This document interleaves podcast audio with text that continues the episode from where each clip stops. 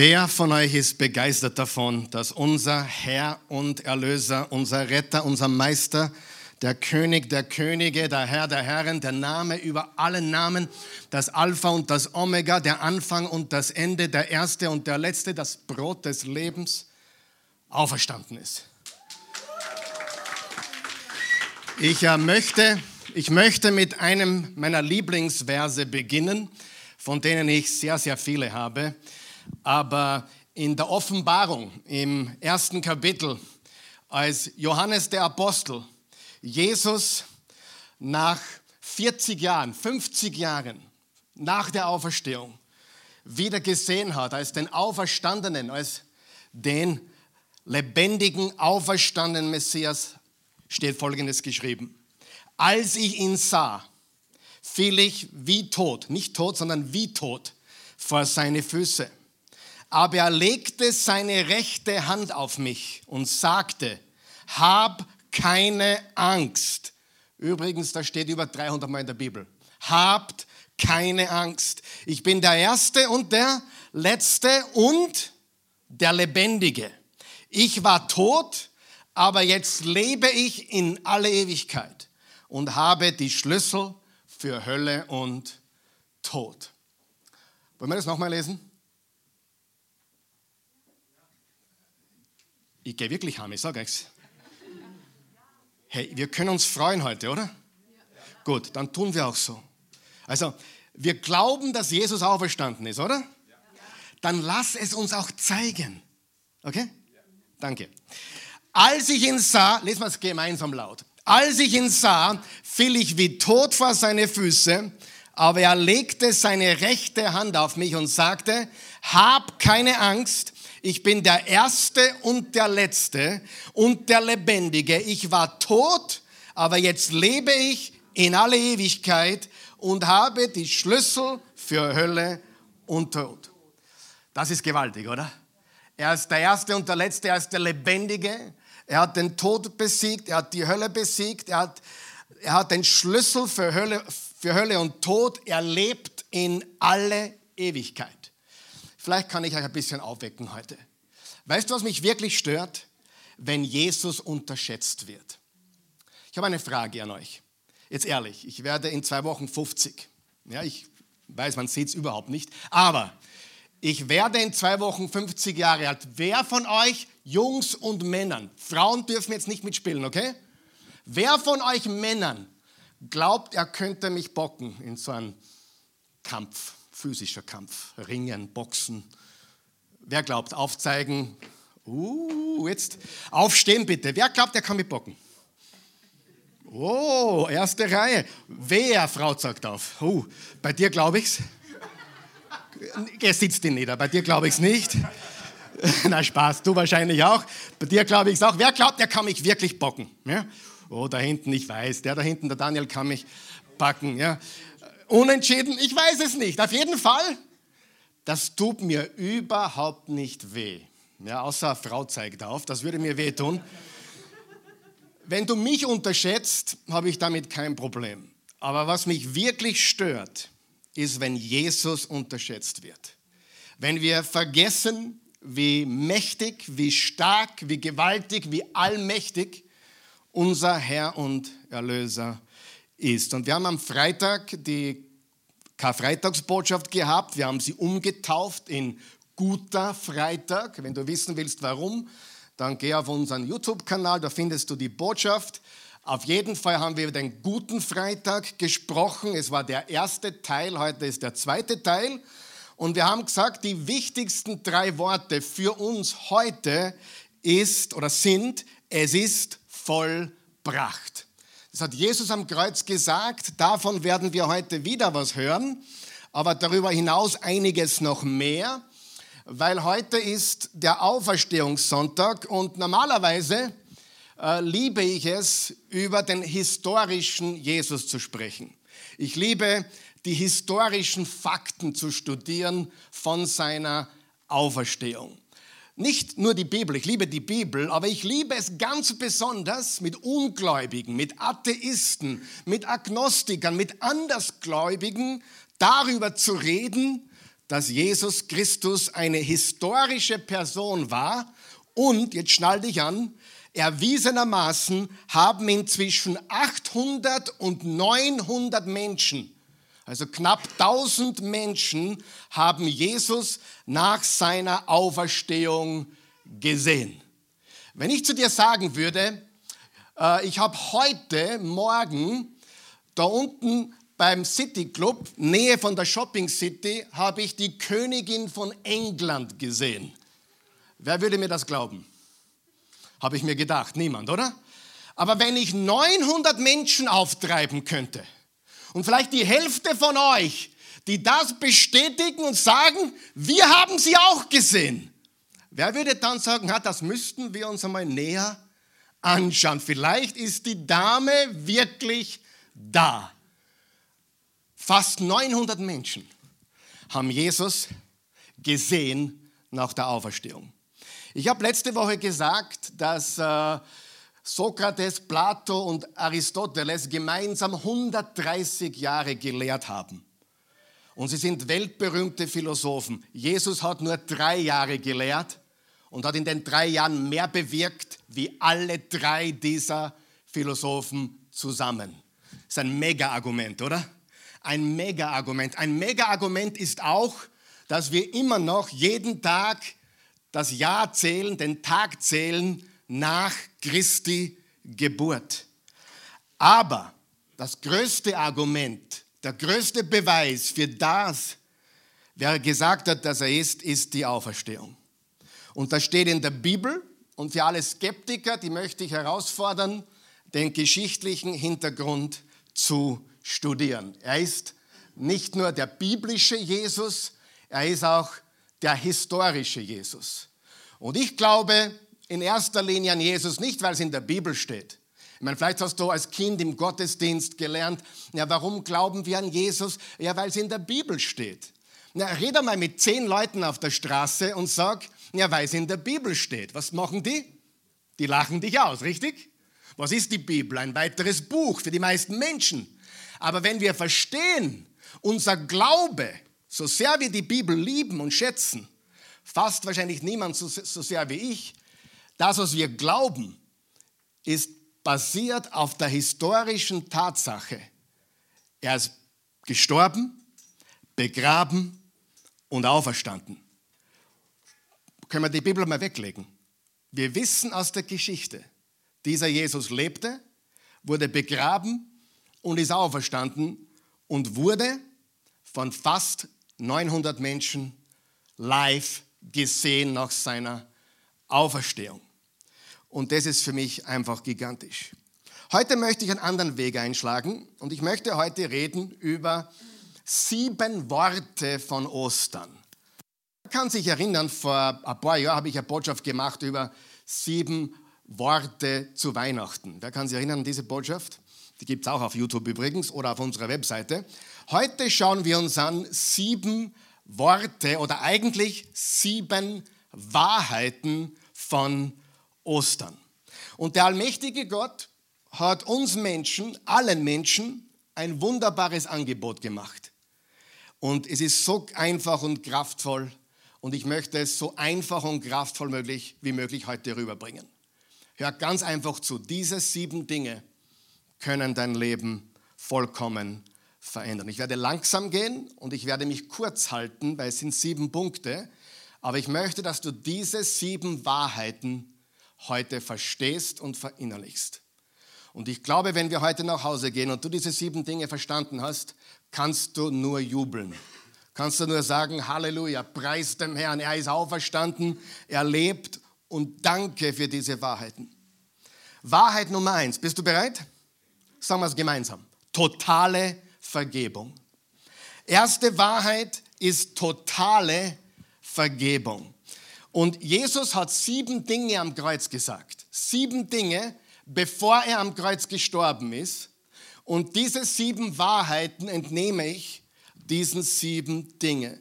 Die erste Aussage, die Jesus getroffen hat, war im Lukas 23, Vers 34. Jesus sagte, Vater, vergib ihnen, denn sie wissen nicht, was sie tun. Wer ist froh darüber? Ehrlich jetzt. Wer ist froh über totale Vergebung? Sagen wir es gemeinsam. Totale Vergebung. Und das war ein Gebet, das Jesus an den Vater richtete. Vater, vergib ihnen, sie wissen nicht, was sie tun. Ich meine, es ist schwer genug, jemanden zu vergeben, der weiß, was er tut. Es ist aber meistens so, dass die Menschen nicht wissen, was sie tun. Und auch wir haben viele Sünden getan und tun sie immer noch. Und die gute Nachricht ist, wir haben totale Vergebung. Totale, vollkommene, völlige, vollständige, gänzliche, komplette Vergebung. Im Griechischen bedeutet das die Schuld beseitigen. Es bedeutet buchstäblich ein Freispruch, freizusprechen. Gott hat uns freigesprochen von aller Schuld. Das ist die Botschaft vom Kreuz. Das ist die Botschaft von Ostern. Das ist, warum Jesus geboren wurde, warum er lebte, warum er gewirkt hat, warum er gekreuzigt wurde, warum er ins Grab gelegt wurde und auferstanden ist. Damit wir totale Vergebung haben. Totale Vergebung. Und weißt du, für jeden Menschen. Was dafür notwendig ist, um das zu empfangen, lernen wir später.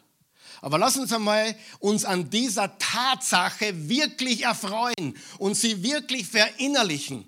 Jesus ist für alle meine Sünden gestorben und für all deine Sünden gestorben und für alle Sünden aller Menschen und auch die, die du nichts magst. Jesus bietet, er bietet totale Vergebung. Empfängt das jeder? Leider nicht. Könnte jeder? Absolut ja. Totale Vergebung. Er lässt uns frei. Sogar der Apostel Paulus hat gesagt im 1. Timotheus Kapitel 1, Vers 15 bis 17, Jesus Christus kam, um Sünder zu retten, unter denen ich der Schlimmste bin. Warum sagt er sowas? Na, weil er wahrscheinlich davon ausgegangen ist, einige meiner Leser, einige, die meine Briefe lesen, werden vielleicht denken, lieber Paulus, du weißt nicht, was ich getan habe. Du weißt nicht, wie schlimm ich bin. Wie oft habe ich das als Pastor gehört? Pastor, ich möchte an Jesus glauben, aber du hast keine Ahnung, was ich getan habe. Und ich sage immer dasselbe. Da gibt es jemanden in der Bibel, der nennt sich den schlimmsten aller Sünder. Und er sagt, Jesus kam, um Sünder zu retten. Totale Vergebung. Und weißt du, dass die Welt im Allgemeinen pauschal denkt die Welt ganz anders über uns. Die glauben, wir sind Besserwisser.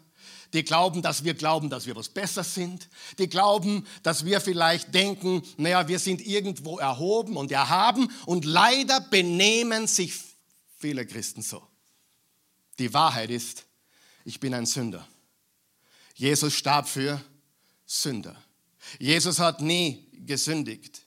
Er hat den Preis, die Strafe für mich bezahlt. Er wurde ins Grab gelegt und er ist auferstanden. Und es gibt nichts und niemanden, den ich mehr liebe wie ihn. Totale Vergebung. Du sagst, naja, alle meine Sünden, welchen Teil von alle verstehst du nicht? Jemand fragte mich einmal, was heißt denn alle in der griechischen Ursprache? Ich habe es nachgeschaut. Alle heißt? Alle. Du kannst jede Sprache googeln und Translate Google bemühen. Bei alle kommt immer alle raus. So sehr hat Gott die Welt, das sind alle Menschen, geliebt, dass jeder, wie viele Leute sind jeder? Alle. Was heißt alle? Was heißt jeder im Urtext?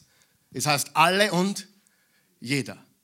Den Menschen, den du am wenigsten riechen kann, lebt Gott mehr als all die Sünden, die er begangen hat. Totale Vergebung. Und jegliches, ich bin besser und ich bin religiös und ich gehe in die Kirche und ich lese meine Bibel und ich bin Theologe und wenn du nicht brav bist, schließen wir dich vom Abendmahl aus. Das ist der größte Quatsch, den ich je gehört habe in meinem ganzen Leben. Wer darf zum Abendmahl?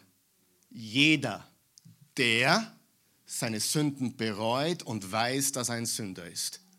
Wenn es darum ginge, bin ich gut genug fürs Abendmahl, wer von euch weiß, wir müssten alle den Schwarf einziehen und nach Hause gehen.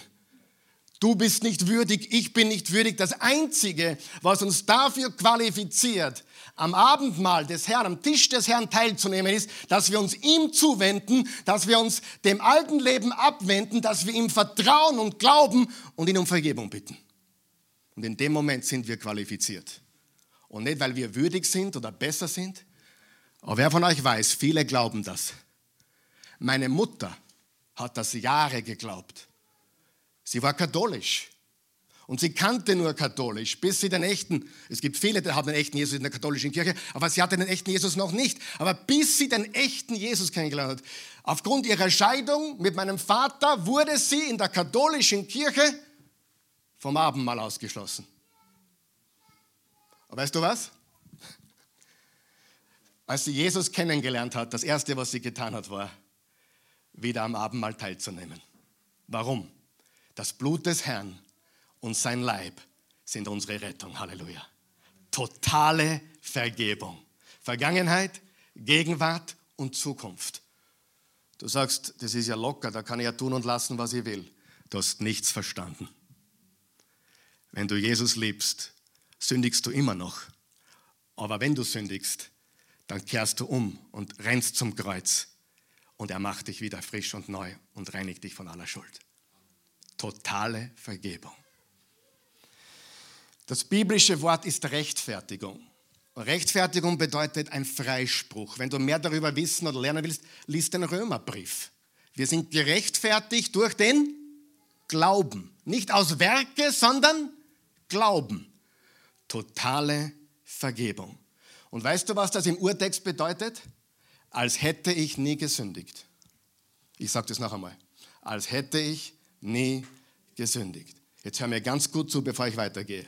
Wenn du Jesus um Vergebung bittest und sein Blut für dich in Anspruch nimmst, wenn du ihn bittest, in dein Leben zu kommen und dich zu erneuern und er wird dein Herr und Erlöser, dann sieht Gott dich so, als hättest du nie gesündigt. Totale Vergebung. Halleluja. Gehen wir schreiben, oder? Schon gut, oder? Okay, ihr seid heute nicht zu retten, ich sage euch. Sagen wir mit einem Smile, totale Vergebung, totale Vergebung. Das führt mich zum zweiten Punkt. Und jeder dieser Wahrheiten hat zwei Worte. Totale Vergebung und das zweite ist sofortiges Paradies. Sagen wir es gemeinsam? Sofortiges Paradies. Noch einmal. Sofortiges Paradies. Oh, heißt das, dass ich, jetzt gebe ich mein Leben Jesus und dann wird mein Leben super leibernd? Nein. Nein, hast du das falsch verstanden. Aber hör mir zu, was steht im, im Lukas 23, die nächste Aussage von Jesus am Kreuz. Jesus erwiderte ihm. Wem? Einem der Diebe am Kreuz. Interessanterweise, wenn du das Matthäusevangelium liest, siehst du, einen Widerspruch, einen vermeintlichen Widerspruch. Aber wer glaubt, es gibt keine Widersprüche in der Bibel? Der vermeintliche Widerspruch ist, beide Diebe beschimpften ihn. So steht es in Matthäus. Alle Theologen sind sich einig, dass einer von den Zweien am Kreuz eine Erkenntnis hatte. Sie haben beide geschimpft. Und einer hat weiter geschimpft und einer hat erkannt, wer das ist. Der Sohn Gottes. Und Lukas ist das detailliertere Evangelium, das es uns viel, viel äh, tieferen Einblick gibt in viele Dinge. Lukas war ein Arzt, er war ein Gelehrter, er war ein, ein Schreiber, er war detaillierter und er schreibt folgendes. Jesus erwiderte ihm. Übrigens, auf was erwiderte ihm? Jesus, denk an mich. Herr, denk an mich mich. Keine Erstkommunion, keine Firmung, keine Taufe, kein Übergabegebet, sondern Herr Jesus, Herr, denk an mich. Was reicht, um errettet zu sein? Voll und ganz auf Jesus zu vertrauen. Muss ich ein Übergabegebet beten? Nein, musst du nicht. Wir tun das so im, im, im, im gewöhnlichen, freikristlichen, freikirchlichen Bereich, beten wir ein sogenanntes Übergabegebet. Ich übergebe mein Leben dem Herrn. Aber selbst das ist eigentlich nicht notwendig. Alles, was du brauchst, ist vollkommenes Vertrauen auf den Mann am Kreuz, Jesus. Was machen Menschen, die nicht reden können, die stumm sind, die taubstumm sind? Was ist notwendig, um errettet zu werden? Der Glaube, das Vertrauen an Jesus. Wenn du im Wasser zu untergehen drohst, ist es notwendig zu sagen, rette mich oder ist es notwendig, nach dem Retter zu greifen, der dir die Hand reicht? Glaube ist notwendig. Und wenn du reden kannst, mit deinem Munde bekennen, Jesus ist Herr. Er ist mein Herr, er ist mein Erlöser und ich vertraue ihm ganz. Und jetzt sagt er folgendes, ich versichere dir. Was heißt versichern? Ja, sicherer wie unsere Versicherungen. Die zahlen nämlich nur dann, wenn es nicht anders können. Aber hier steht, ich, wenn Jesus sagt, ich versichere dir, machen wir mal einen Punkt. Wenn ich dir sage, ich versichere dir, wer würde mir glauben? So, so ungefähr. Oh, danke für die drei Hände, super. Äh, das probieren wir jetzt nicht nochmal, weil ich will mich nicht lächerlich machen. Aber wenn ich sage, Jesus sagt, ich versichere dir, wer sagt, das ist es? Ja, na, die Hälfte von euch. Jesus erwiderte ihm, ich versichere dir, heute noch, unterstreicht dir heute noch, heute noch wirst du mit mir im Paradies sein. Oh mein Gott. Habt ihr das gelesen? Heute noch. Jetzt denken sich eine, wie geht denn das? Das ist ja ein Blödsinn. Jesus war ja tot und war im Grab. Ist euch schon mal eingeleuchtet, dass es bei Gott keine Zeit gibt? Dass drei Tage später bei Gott immer nur jetzt ist? Und wenn Gott sagt, dies ist der Tag, den der Herr gemacht, dann meint er nicht den Sonntag oder den Montag, sondern jeden Tag. Oder heute ist der Tag des Heils, bedeutet, jeden Tag, immer, ständig.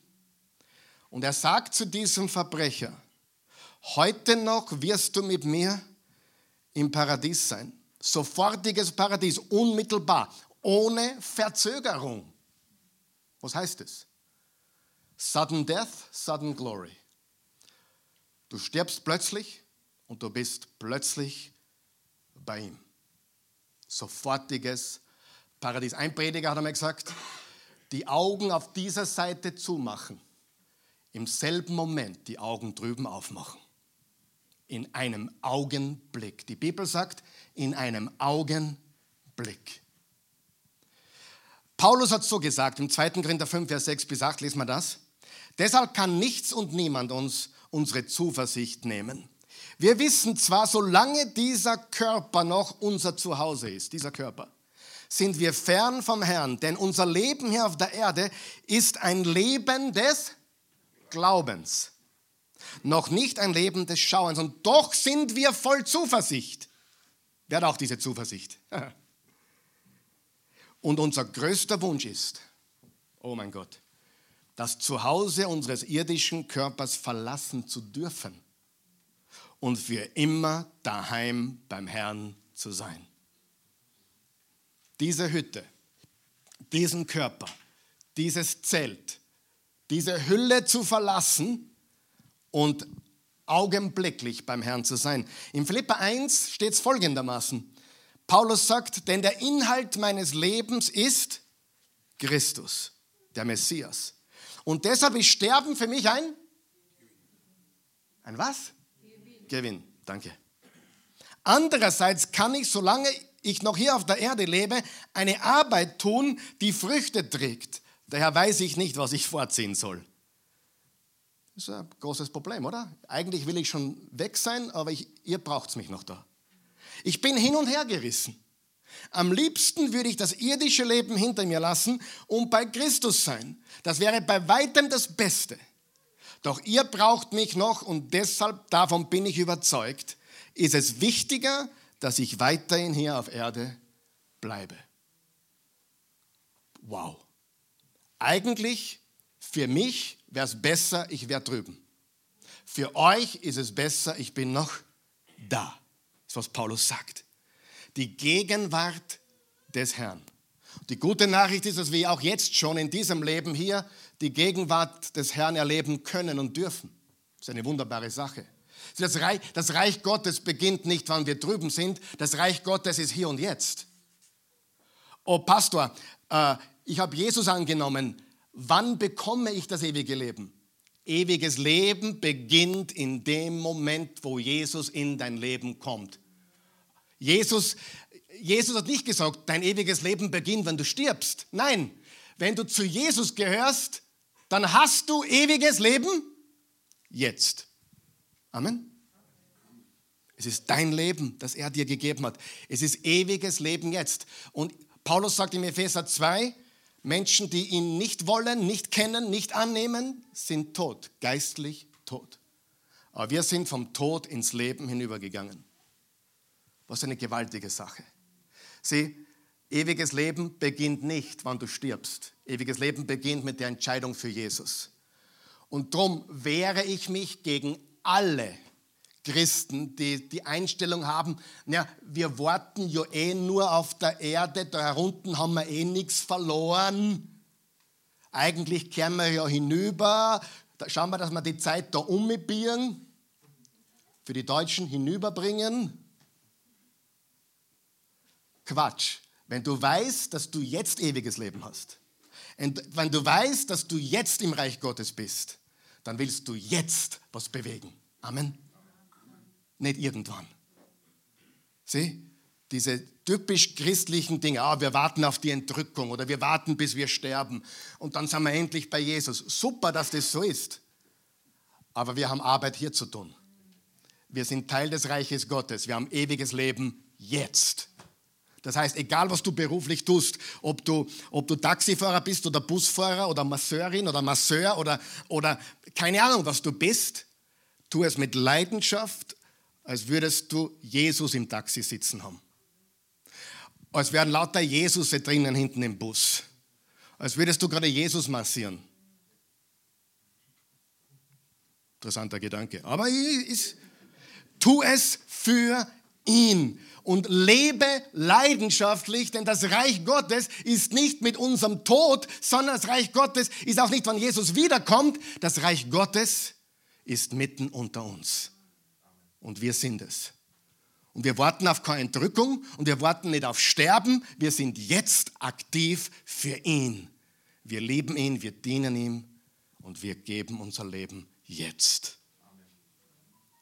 Aber wenn wir sterben, dann sind wir sofort im Paradies. Übrigens auch wichtig zu sagen, das Paradies ist nicht unser endgültiges Ziel.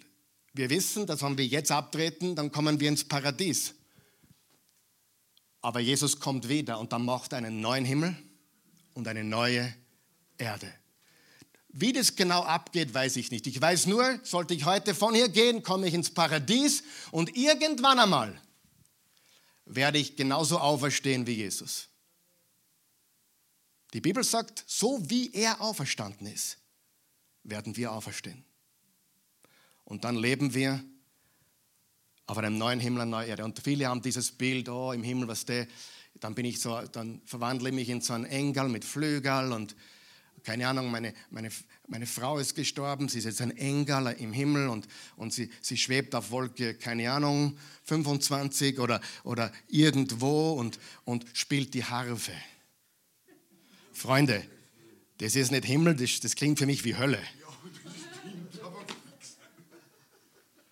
Man möchte, und das ist nicht, was Jesus für uns hat. Jesus hat echtes Leben und wir werden auferstehen wie er. Und als die Jünger Jesus gesehen haben nach seiner Auferstehung, konnten sie ihn anfassen. Er ist zum Leben zurückgekehrt. Und im 1. Johannes 3 steht, wir werden verwandelt wie er. Ist das eine Zukunft oder was?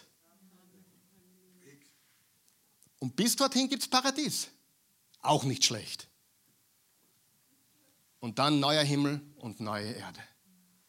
Aber nicht irgendein komisches, seelisches, himmlisches Weiterleben, wie manche glauben, auf irgendeiner Wolke, sondern echtes Leben mit echten Aufgaben, mit echter Berufung, mit echter Freude, mit echten Menschen, mit echter Liebe, ohne Sünde. Bin ich froh, wenn ich mit den Sünden immer abschlagen muss. Ich sage ganz, ganz ehrlich. Was, Pastor, du hast Probleme mit Sünde? Nein, überhaupt nicht. Ja. Ja. Ich muss jede Woche um Vergebung bitten. Na, jeden Tag. Manchmal öfters. Amen. Totale Vergebung. Sofortiges. Paradies. Wahrheit Nummer drei. Seid ihr bereit? Niemals verlassen. Niemals verlassen. In Matthäus 27 auch am Kreuz steht, gegen drei Uhr schrie Jesus laut. Eli, Eli, lema sabachthani. Das bedeutet, mein Gott, mein Gott, warum hast du mich verlassen?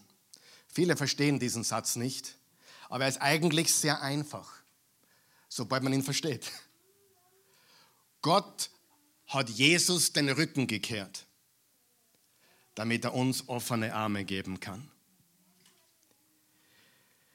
Jesus wurde von Gott verlassen, damit wir in alle Ewigkeit nie verlassen werden. Im Hebräer 13,5 steht, denn Gott selbst hat versprochen, ich werde dich nie vergessen und niemals im Stich lassen. Im Psalm 37, Vers 25 hat David gesagt, ich war jung und bin nun alt geworden. Nie sah ich die Gerechten verlassen, nie ihre Kinder auf der Suche nach Brot und nie sehe ich die Gerechten verlassen.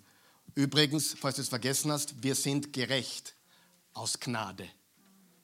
Wir glauben an Jesus, er macht uns gerecht und das ist pure Gnade. Christentum, Kreuz hat nichts mit Verdienen zu tun. Es ist eine Gerechtigkeit, die uns geschenkt wird. Ein Freispruch, weil jemand anderer bezahlt hat. Warum hat Jesus gesagt, mein Gott, mein Gott, warum hast du mich verlassen? Weil er es erlebt hat. Weil er starb, damit wir leben können. Weil er zur Sünde wurde, damit wir Gerechtigkeit werden könnten. Unser Heil ist aus Gnade. In Matthäus 28 steht nicht auf deiner Outline, Vers 20 steht, ich bin jeden Tag bei euch bis zum Ende der Zeit. Freunde, er ist mit uns. Im Johannesevangelium sagt er, wo immer zwei oder mehr Menschen versammelt sind in meinem Namen, da bin ich mitten unter ihnen. Er ist mit uns. Er ist hier. Er lebt. Mein Gott, mein Gott, warum hast du mich verlassen? Weißt du, als Pastor jetzt über 30, naja 30, über 25 Jahre, habe ich viel gesehen und viel gehört. Und wer glaubt mir, auch ich habe super Sachen erlebt und einige sehr, sehr schlimme Sachen erlebt. Ich habe gute Dinge gehört und ein paar sehr dumme Dinge. Zum Beispiel habe ich gehört, Pastor, ich habe Gott enttäuscht. Wenn du zu mir sagst, kann ich, ich habe Gott enttäuscht, sage ich, wie aus der Pistole geschossen was? Unmöglich. Wer glaubst, dass du bist? Ist dir entgangen, dass Gott allwissend ist? Enttäuschen kannst du nur jemanden, der nicht weiß, der blind ist. Wenn die Ehefrau draufkommt, nach 15 Jahren, dass ihr Mann sie immer wieder und immer wieder betrogen hat, dann ist sie enttäuscht. Die Täuschung ist vorbei. Du kannst Gott nicht enttäuschen. Wie, wie, wie, wie wichtig nimmst du dich eigentlich? der allwissende, allgegenwärtige Gott weiß schon, über, weiß schon jetzt, was du übermorgen tun wirst, welchen Mist du bauen wirst. Und er liebt dich trotzdem. Und ist bereits für das, was du übermorgen tust, am Kreuz gestorben. Totale Vergebung, sofortiges Paradies und niemals verlassen. Du kannst nichts tun, damit Gott dich ablehnt. Du kannst nichts tun, damit Gott dich mehr liebt und du kannst nichts tun, damit Gott dich weniger liebt. Er ist konstant immer und jeden Tag und in aller Ewigkeit derselbe. Er liebt dich immer. Du kannst nichts tun, um Gott dazu zu bringen, dich abzulehnen. Wenn du dein ganzes Vertrauen auf Jesus setzt, das ist die Voraussetzung. Du musst nicht perfekt sein, du musst nur kommen, wie du bist. Frage, wie viele Eltern sind da? Viele. Liebst du dein Kind? Liebt sie ihre Kinder? Über alles. Es gibt nur jemanden, den ich mehr liebe wie meine Frau, meine Kinder, das ist Jesus Christus.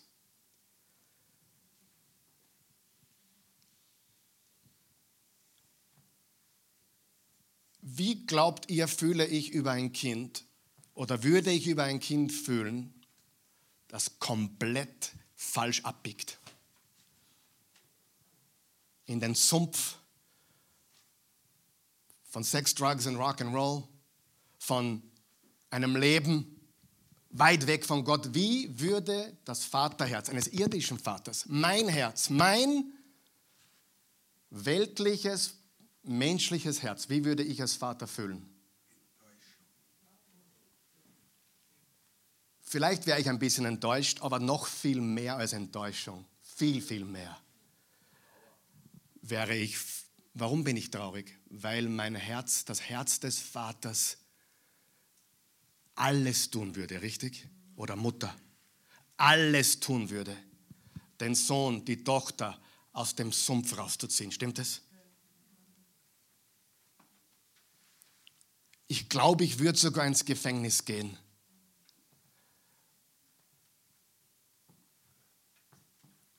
damit mein, mein Kind Gott kennenlernt. Sicher sogar. Wenn ich nicht wüsste, ob meine Tochter oder meine, irgendein Sohn von mir errettet ist, ich glaube, ich bin mir sicher. Ich wäre enttäuscht, ich wäre traurig, aber noch viel größer wäre die Liebe, oder? Aber Frage, würde ich mein Kind jemals ablehnen? Nein. Würde ich mein Kind jemals aufgeben? Und was hat Jesus gesagt? Wenn ihr, die ihr böse seid, euren Kindern Gutes gebt, wie viel mehr euer Vater im Himmel. Du kannst nichts tun, um Gott dazu zu bringen, dich abzulehnen. Wahrheit Nummer vier. Was ist Wahrheit Nummer drei? Niemals verlassen. Wahrheit Nummer vier, beständige Fürsorge. Jesus sagte am Kreuz im Johannesevangelium, als Jesus seine Mutter neben dem Jünger stehen sah, den er besonders lieb hatte, das ist Johannes sagte er zu ihr Frau, also Frau, Mutter, das ist jetzt dein Sohn. Und zu dem Jünger sagte er, zu Johannes sagte er, das ist nun deine Mutter. Der Jünger nahm sie zu sich und sorgte von da an für sie. Der beste Freund von Jesus hat die Rolle von Jesus übernommen und hat von diesem Tag an begonnen, die Mutter Jesu zu versorgen, für sie da zu sein. Ist nicht gewaltig?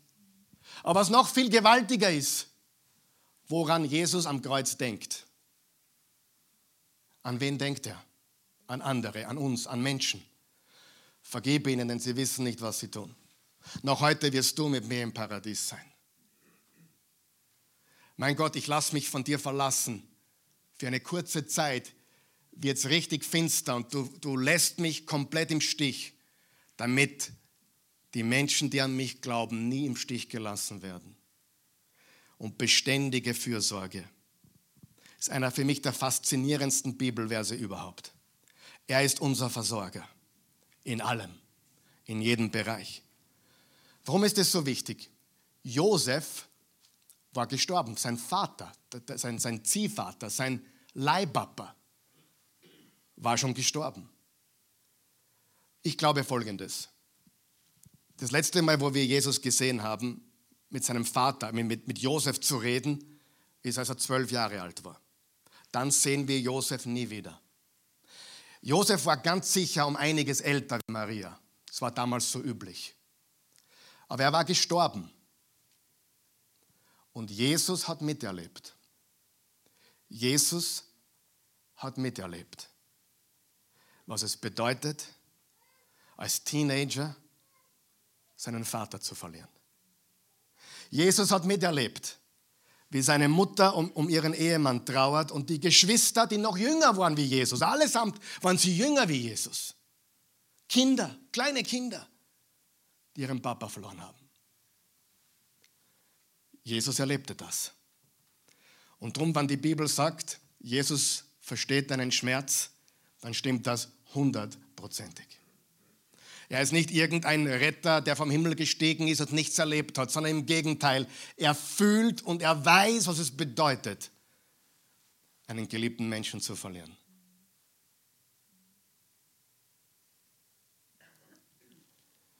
Und deswegen ist er der Herr des Erbarmens, der mitfühlen kann in allem. Psalm 23, der Herr ist mein Hirte.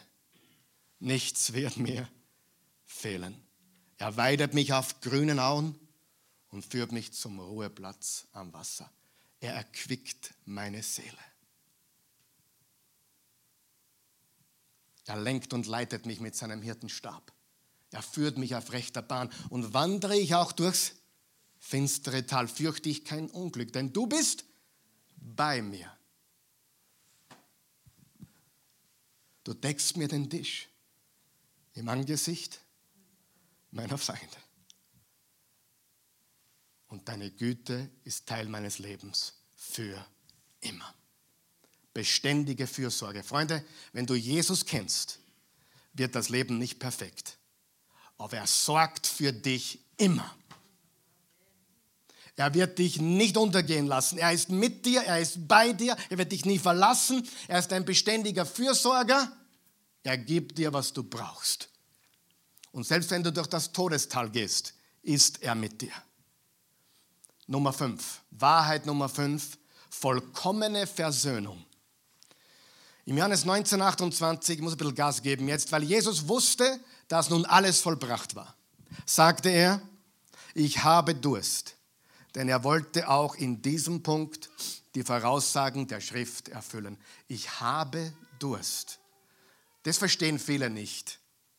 Jesus hat Durst. Im Johannes 7 sagt er, ich bin die Quelle des lebendigen Wassers. Das lebendige Wasser hat jetzt Durst. Ja, er hat unseren Platz eingenommen. Er hat unseren Platz eingenommen, damit wir eins werden können mit dem Vater. Und er hat nicht nur von diesem Essigwasser getrunken, er hat auch den Kelch getrunken mit unseren Sünden. Im Johannes 17 steht im Vers 21, betet Jesus vor seiner Kreuzigung, ich bete, dass sie alle eins sind, und zwar so wie du, Vater, in mir bist und ich in dir. So sollen sie in uns eins sein. Dann wird die Welt glauben, dass du mich gesandt hast.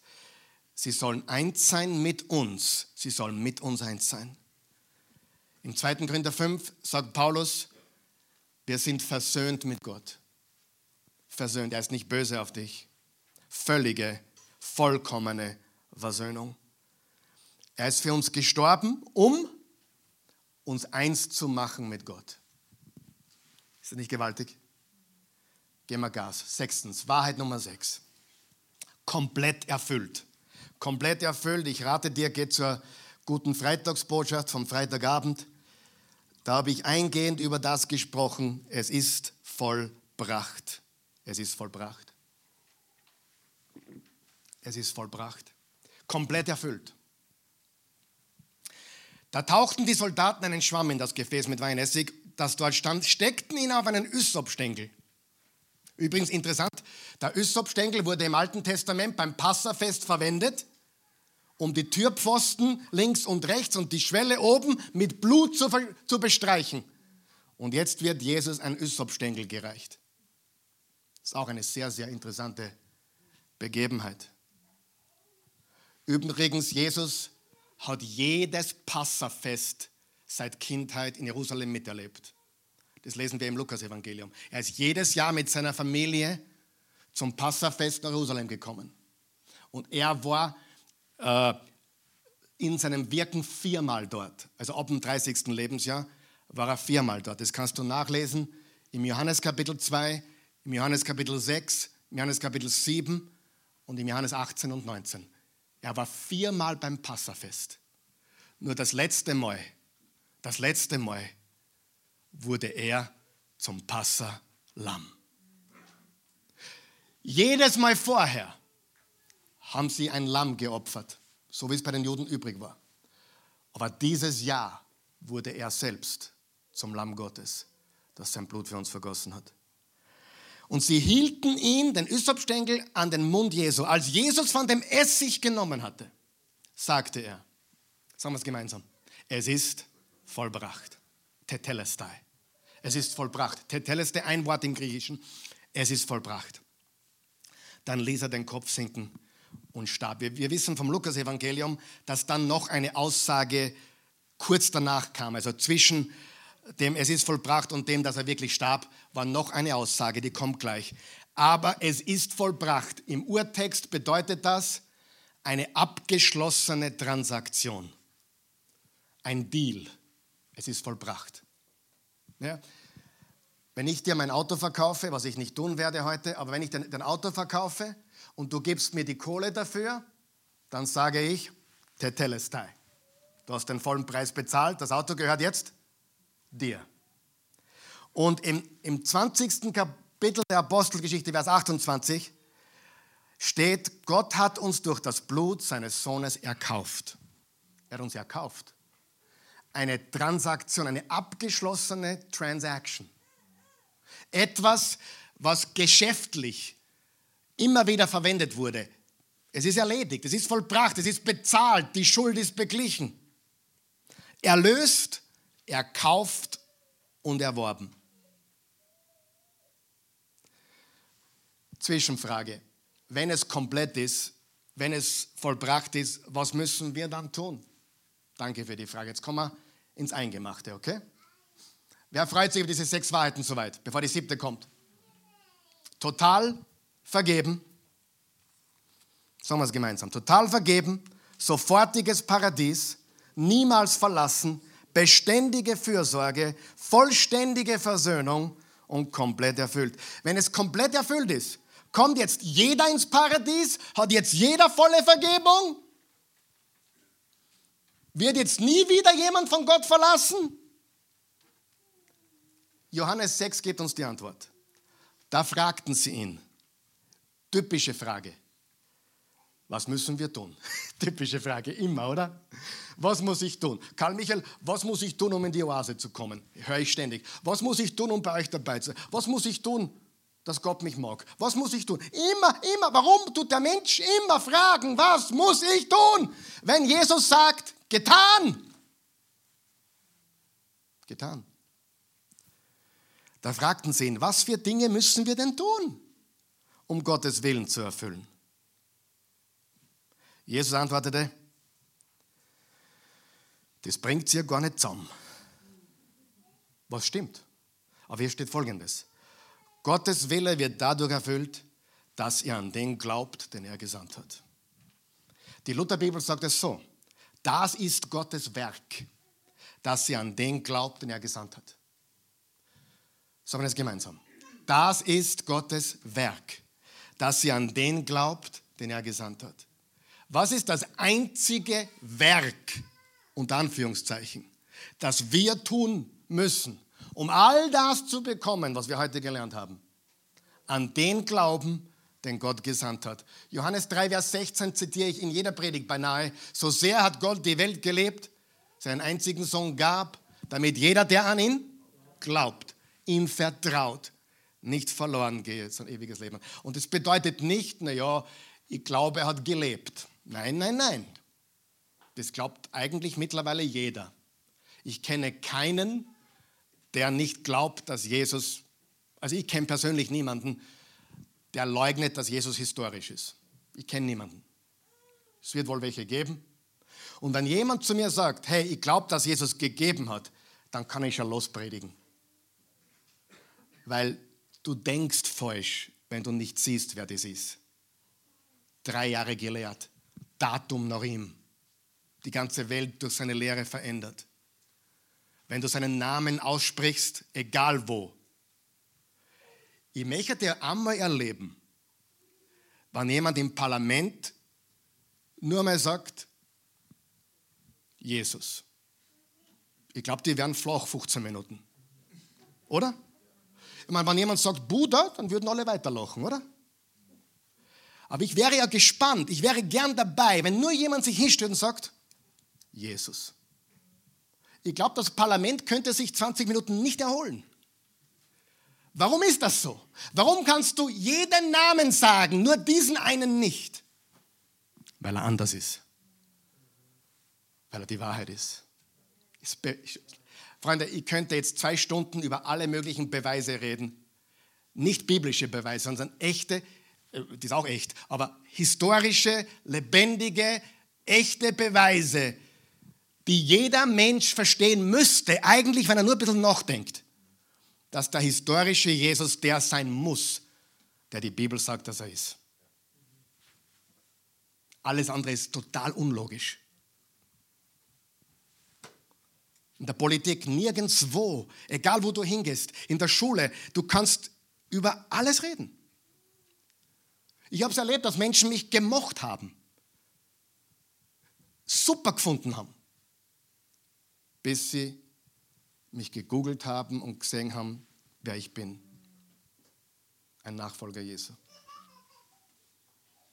Ganz einfach. Ich habe es Gott neulich wieder erlebt.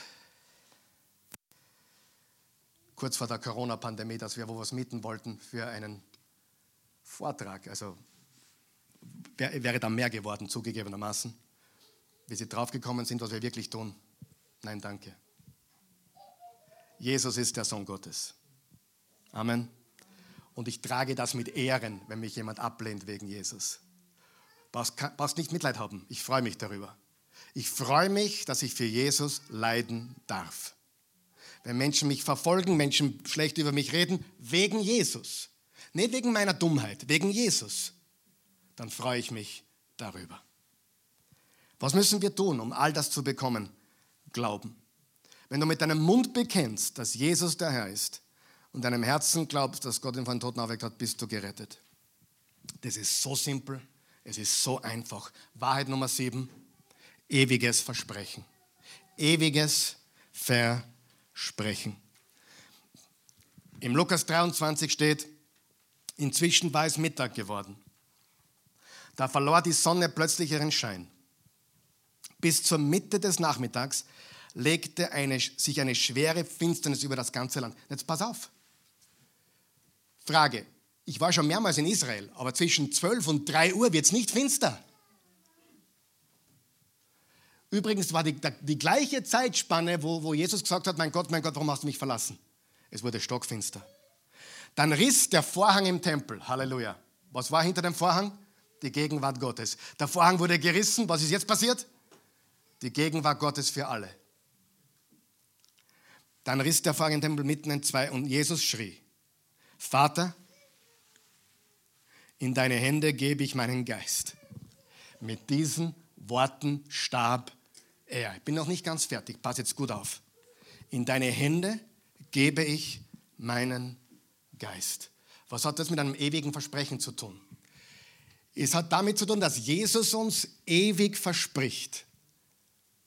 Ewiges Versprechen, ich bin ewig mit dir verbunden. Du sagst, woher nimmst du das? Johannes 10, Vers 27 bis 29. Meine Schafe hören meine Stimme. Ich kenne sie und sie folgen mir. Und ich gebe ihnen das ewige Leben. Sie werden niemals verloren gehen. Unterstreicht ihr das? Sie werden niemals verloren gehen. Wer? Die, die, die wahren Schafe Gottes, die waren Jesus-Nachfolger. Und niemand wird sie aus meiner Hand, oh, Hand, Hand, in deine Hände gebe ich meinen Geist. Niemand wird sie aus meiner Hand reißen. Mein Vater, der sie mir gegeben hat, ist größer als alles. Niemand kann sie aus der Hand des Vaters reißen. Als Jesus starb, hat er seinen Geist in die Hände Gottes gelegt. Und er sagt, niemand kann sie mir aus der Hand reißen und niemand wird sie meinem Vater aus der Hand reißen. Gott hält uns in seinen Händen ewig. Aber hier ist der Knackpunkt, liebe Freunde. Gott geht all in. Wisst ihr, was all in bedeutet? All in. Und alles, was er von uns will, nicht, dass wir perfekt sind, Nicht, dass wir versprechen, wir sündigen nicht mehr, sondern dass wir all in gehen. Dass wir sagen, du hast alles für mich gegeben, ich vertraue dir voll und ganz. Und wenn wir das tun, haben wir das ewige Versprechen, dass wir niemals aus seiner Hand gleiten werden. Er hält uns in alle Ewigkeit. Sagen wir es gemeinsam, alle sieben. Wahrheit Nummer eins, totale Vergebung. Sofortiges Paradies. Niemals verlassen. Beständige Fürsorge. Vollständige Versöhnung, komplett erfüllt und ewiges Versprechen. Und dann ist Jesus gestorben, begraben und er ist am dritten Tag auferstanden. Wäre er nicht auferstanden, dann wäre alles andere nicht Realität. Seht, er kann der beste Lehrer der Welt gewesen sein, drei Jahre die Welt verändert haben. Er kann, er kann das Datum nach sich gerichtet haben. Wenn er nicht auferstanden ist, haben wir nichts. Und daher, wie ich immer sage, es geht um eine Sache. Weihnachten, Karfreitag, Ostern sind nicht drei Sachen, es ist eine Sache. Wenn es nach mir ginge, würden wir jeden Tag Weihnachten, Karfreitag und Ostern feiern. Die Geburt, die Kreuzigung und die Auferstehung. Sieh, er wurde ja geboren, um zu sterben. Das ist ja zusammen, das hängt ja zusammen. Das ist ein, ja, was ist dein Lieblingsfeiertag? Wurde ich mal gefragt. Ja, Weihnachten ist bekannter. Weihnachten ist äh, meistens auch größer und länger. Aber in Wahrheit ist Ostern das Höchste. Aber in Wirklichkeit kannst du weder das eine oder das andere weglassen. Weil es alles eins ist. Er ist geboren ohne männlichen Samen von der Jungfrau. Er ist perfekt gewesen. Sein ganzes Leben hat gewirkt, geheilt, befreit und geheilt. Er ist gekreuzigt, gestorben und auferstanden. Und weil er auferstanden ist, wissen wir, nicht weil er drei Jahre so super gelehrt hat, nicht weil das Datum noch hingerichtet ist. Das sind nur zusätzliche Beweise, dass es stimmen muss. Aber die, die wahre Tatsache ist die historische Auferstehung von Jesus. Er lebt. Er lebt. Er lebt. Jesus lebt. Und deswegen haben wir totale Vergebung, sofortiges Paradies. Wir werden niemals verlassen. Wir haben vollständige Versöhnung beständige Fürsorge. Es ist komplett erfüllt. Alles, was wir schuldig waren, komplett erfüllt. Und wir haben ein ewiges Versprechen. Wir sind in den Händen des Vaters. Na, kann man da aushupfen? es einmal, so weit kannst du nicht springen. Aber was ist, die, was ist die, die Voraussetzung? Dass du ihm beim Wort nimmst und sagst, genau das will ich und genau das glaube ich. Du bist mein Herr, mein Erlöser, mein Retter. Und ich bekenne dich. Ich schäme mich nicht zu sagen, Jesus ist mein Herr. Und dann bist du all in. Ewig gerettet. Brauchst nie wieder Furcht haben. Na, hoffentlich bin ich gut genug. Hör auf mit dem Quatsch. Pastor, bin ich gut genug? Nein. Pastor, wie, wie kann ich gut genug werden? Niemals. Pastor, bist, du bist ja auch gut genug. Nein, wir sind Sünder, brauchen einen Retter. Und wir haben einen, weil Gott uns liebt. Halleluja. Lass uns aufstehen.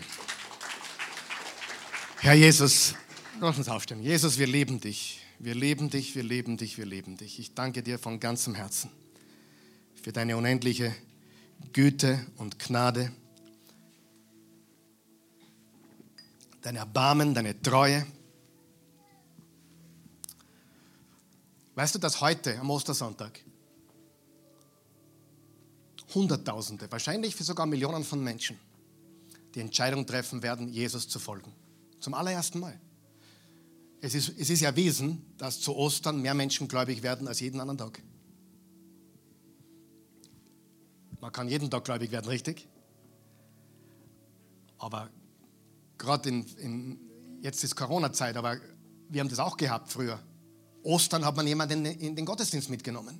Ostern hat man jemand aufmerksam gemacht auf die Botschaft von Jesus. Und wenn man hört, Glaube kommt vom Hören. Das heißt, wir müssen die Botschaft verbreiten. Wenn du hier bist, ich will nichts vermuten und nichts annehmen. Ich bin sicher, dass jemand da ist, der sich nicht hundertprozentig sicher ist, ob er sofort ins Paradies kommt, wenn er stirbt. Einige wissen jetzt, dass sie sofort ins Paradies kommen, obwohl sie immer wieder Zweifel hatten.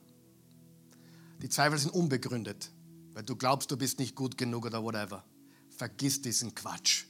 Leb in einem reuigen Herzen. Du sündigst, du machst Fehler, Gedanken, Worte und Taten. Wie lange solltest du dich schuldig fühlen? Bis du auf die Knie gehst und um Vergebung bittest. Aber einige sind da, und da gibt es auch welche, die glauben, dass sie ins Paradies kommen, aber sie haben keinen Grund dafür, das zu glauben. Sie glauben das, weil sie ans Universum glauben oder Energie oder irgendeinen anderen Quatsch. Wird uns ja eingeredet, ich sterbe und werde zum Schmetterling. Auch das ist falsch. Aber wenn du an Jesus Christus glaubst, hast du die Gewissheit, du brauchst nie wieder zweifeln. Totale Vergebung, sofortiges Paradies und alles andere. Bist du bereit dafür? Wenn du willst, bete mit uns. Und wenn du es zum ersten Mal tust, weil du heute wirklich eine Entscheidung triffst, dann dann tu es von ganzem Herzen. Zu Hause auch. Himmlischer Vater, ich bin so dankbar für das, was du mir anbietest. Es ist dein Angebot. Aus Liebe, aus Gnade, aus Erbarmen. Und ich nehme heute dieses Angebot an. Bewusst treffe ich die Entscheidung, dir Jesus zu glauben. Du bist der Sohn Gottes. Für mich gestorben und von den Toten auferstanden. Du hast den Tod besiegt. Du hast das Grab besiegt. Du hast die Finsternis besiegt.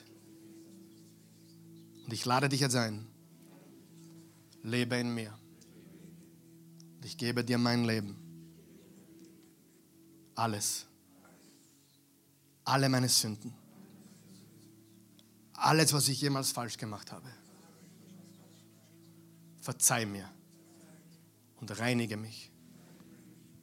Dein kostbares Blut, das du am Kreuz vergossen hast, wäscht mich jetzt rein von aller Schuld Vergangenheit, Gegenwart und Zukunft. Ich bin frei. Ich bin ein Kind Gottes. Danke für totale Vergebung. Jesus, mein Herr und mein Gott. Amen.